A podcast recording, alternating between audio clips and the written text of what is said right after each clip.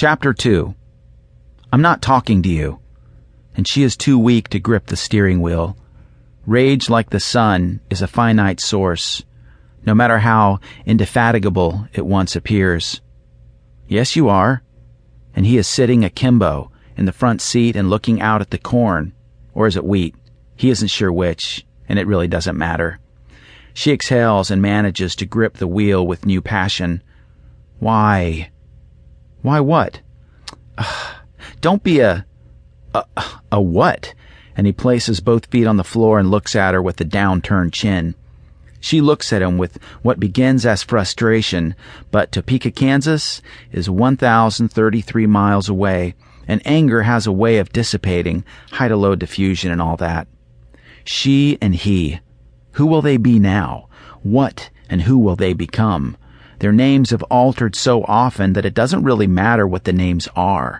Maybe pain is impossible without some reasoning or reward, or maybe it's just the virtue of necessity, forcing the cruelty of the cosmos to have meaning and purpose. She and he. Makes them both think of Bill the Cruel. He had enjoyed beating her, and the child seven years ago when all this started, when they were a family and they could sell the act to onlookers, but there was an occasional flirtation with happiness. Mom, and she looks back at David, his first name. Why do you think about him? Diane no longer gets goosebumps or the rush of knowing that her child can do what no other, as far as she knows, can do.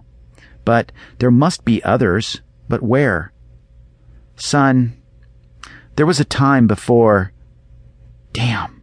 And she knows he heard it. It is as clear as if she had said it. Hiding it even makes it worse. She must pull the thought from the darkness or its hiding becomes something worse. It was better before we had you? Is that what she was thinking? He felt that something was off, and she has to be completely honest. He knew. You kept him from hitting me, but not all the time. Ugh.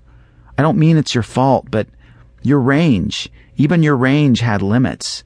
Does it now? She wonders, and she continues thinking, Anyway, after you were born, I'm sorry, David, but things got worse until. And David says, Yeah, the booze chased the pills. Some get tired, and apparently he just got mean, didn't he? But saying the history is unnecessary and too ugly. It's like slipping headphones into a port. The language is more clear and intimate. He hit you. And I awoke. I, I found you on the ground and him sitting in his little green chair. It wasn't even clean. It was just old, stiff, and ugly. He would sit there after all the booze and pills had been sloshed together within him. What was it with that ugly chair, Mom?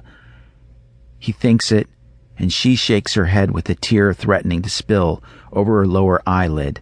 She knows where this is going, and as sure as you tell someone not to think of an elephant, and there is no way to stop this narrative from streaming between them. I was five. I was afraid, and I didn't know what I could do. When he came at me, I closed my eyes, and the glass from the coffee table flew up, and it shattered against his head.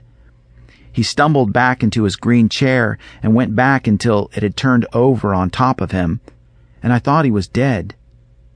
I walked over to you. I bent down and I, I touched your arm. She nods. It was warm. You moaned. When you opened your eyes, for a moment, you smiled and touched my foot, but then I saw fear in your eyes. That's when he grabbed me from behind, around the neck. I remember not wanting to be lifted, and he tried to lift me but couldn't. My feet were as connected as if they were in the ground. He yelled and pushed onto the ground, and I had turned so that my back was touching. His hands were then around my neck. I felt fear and nothing else. I didn't need to breathe. I just needed him gone. I needed him to stop. Stop. I can't breathe. And Diane began to choke, and the car swerved slightly, and David stops. I'm sorry, he says. Are you okay? She nods and smiles, and for now they drive along in silence, thinking of the road. Corn that looks like wheat, or wheat that looks like corn. Repression can occur